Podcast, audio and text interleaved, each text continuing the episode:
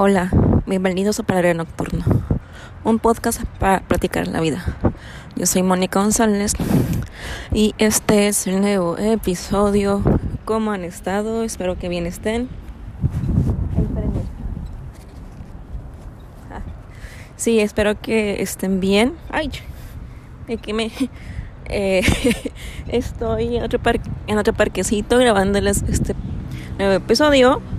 Me mando chocolate el lugar que me gusta, tanto el lugar y el chocolate. Se llama Cali Coffee, por si lo quieren buscar. Ya saben si son de acá de Monterrey, del área metropolitana. Para, por si quieren ir a conocer un nuevo lugar de cafecitos, vayan. Eh, fíjense que hace unos días, platicando con alguien, me di cuenta que el tema de las inversiones nos da miedo. Y es algo que he estado investigando en estos días porque invertí dinero. Eh, pero está interesante el tema. Eh, es un tema nuevo para mí. No, no invertí mucho. Pero justamente creo que nos da miedo las inversiones y es... Y no me podrán dejar mentir. Porque, no, nos da miedo porque solamente se habla de las inversiones cuando traen pérdidas o por ejemplo que las acciones cayeron de las bolsas.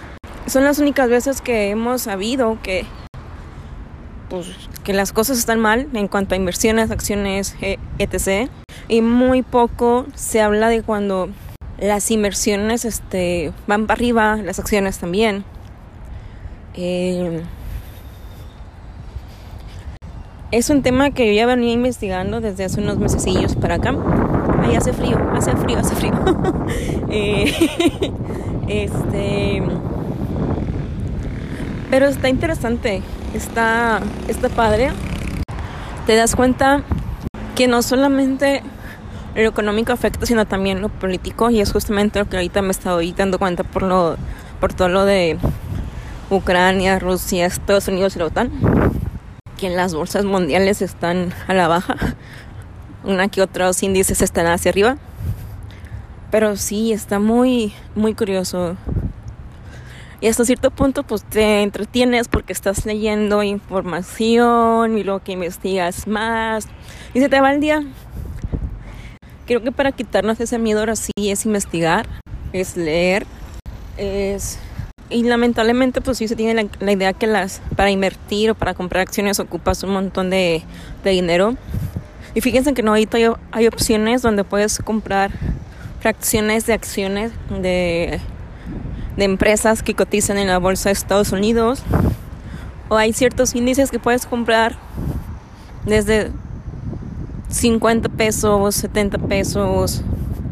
O sea, solo es cuestión de investigar y de saber que es en lo que tú puedas invertir. Y no se requiere mucho, ¿eh? es poco a poco. Y apenas llevo unos días, entonces vamos a ver qué pasa. Y está interesante, me llama la atención el tema de las inversiones. Eso sí lo tengo que, decir y, ser honesta. este.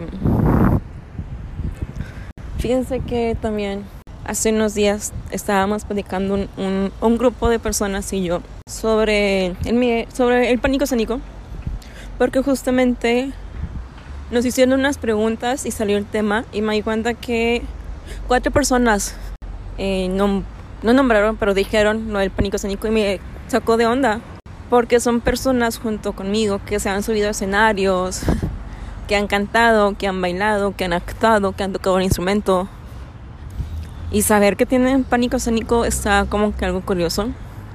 Y es algo que, que he estado pensando. Es algo que no sé si esto tenga que ver con las personas que se dedican a, al medio del espectáculo o que son artistas. Las personas que nos subimos a un escenario a cantar, bailar, actuar, tocar el instrumento. Mm, ahora sí nuestra nuestra esencia de las personas que nos rodean, que, que conocen, sea, que nos conocen, se deja fuera del escenario y dentro del escenario sale otra persona, sale un alter ego, A veces no nos damos cuenta de las cosas que estamos haciendo.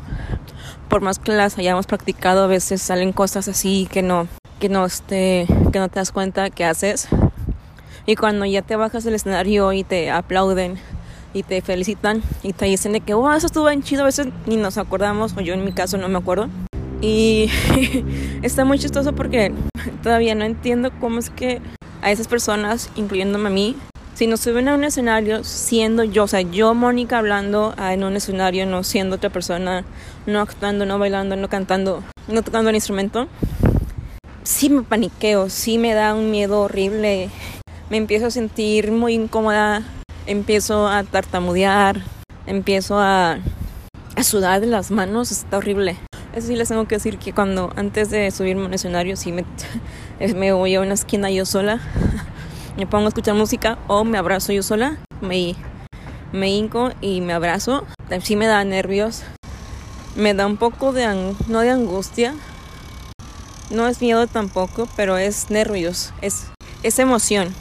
es antes de, pero ya estando arriba del escenario ya se va esa, esas, esas sensaciones todo ese nervio, todas las emociones se canalizan, ¿no? Porque hasta ahorita estoy pensando, porque si yo, Mónica, subiéndome a un escenario, no sé canalizar emociones, por esa razón a lo mejor me da el pánico escénico. Y fíjense que justamente estaba mencionando una persona, que alguien que, que trabaja, en, ya que ya tiene experiencia y todo eso, le da, tiene un pánico escénico en las en las, este, en las audiciones. O sea que es impresionante su, su pánico escénico, siendo él la persona que es. Pero ya cuando empieza a cantar, cuando empieza a actuar, ya, ya como que ese pánico escénico se va porque ya no es la persona que es. Está un poco extraño, está un poco raro de entender. Pero justamente una vez en una entrevista con, no, con una entrevista de Beyoncé, ella misma lo estaba diciendo. Que, el que Beyoncé en sí lo que se conoce es su alter ego. Pero detrás de cámaras en su intimidad con sus amigos más cercanos, con su familia, es otra persona, es ellos la conocen tal cual. Entonces, a lo que voy con esto es como que al parecer es algo muy normal. Es que nos fuimos a un escenario. Eh, es algo normal parecer tener un alter ego mientras estás en el escenario y cuando te bajas se desaparece y vuelve la persona que eres. Está Está algo curioso, está algo... No es fácil de entender. Y menos de darte cuenta si no lo haces algo consciente. Inconscientemente se hace, pero ya cuando te empiezas a dar cuenta de las cosas, de lo que sucede antes de y después de, como que así te empiezas a cuestionar a veces como que, hay, pero ¿por qué esto? ¿Por qué lo otro? ¿Por qué así? ¿Por qué esto? Chala. Eso. Eh, necesita, pero un poco más, no un poco, estar, estar tomando alcohol relajada y como que irlo entendiendo o como que, no sé, platicando sobre eso. Ya. que ahorita está haciendo frío acá en Monterrey todavía. Es que ayer se sentía menos que hoy. Hoy la ciudad se ve muy bonita. No sé si sea la luz, las nubes, el paisaje, el frío que no es tan que no es frío húmedo por la lluvia, lógico. Cuando hay frío con lluvia, cuando hay frío con lluvia se siente más frío que cuando es el puro aire. Está, no sé, hoy está bonito. hoy está agradable, está rico para venir a tomar un cafecito y caminar a un parquecito también, es válido. Hoy está bonito. Ay, mi cuello. Ay, es que amanecí torcida y amanecí el lunes torcida. El lunes en la noche. Bueno, el, eso fue el domingo. Y el lunes amanecí mejor, por la noche me volví a torcer. Y así he estado estos días. Pero bueno, ya. Espero que estén teniendo una bonita semana. Recuerden en seguirnos en Paladar Nocturno, todo seguido en Instagram y en Twitter. A mí me encuentran como MoniGZZ, yo majo. Recuerden que no están solos en este mundo. Nos escuchamos. Hasta la próxima.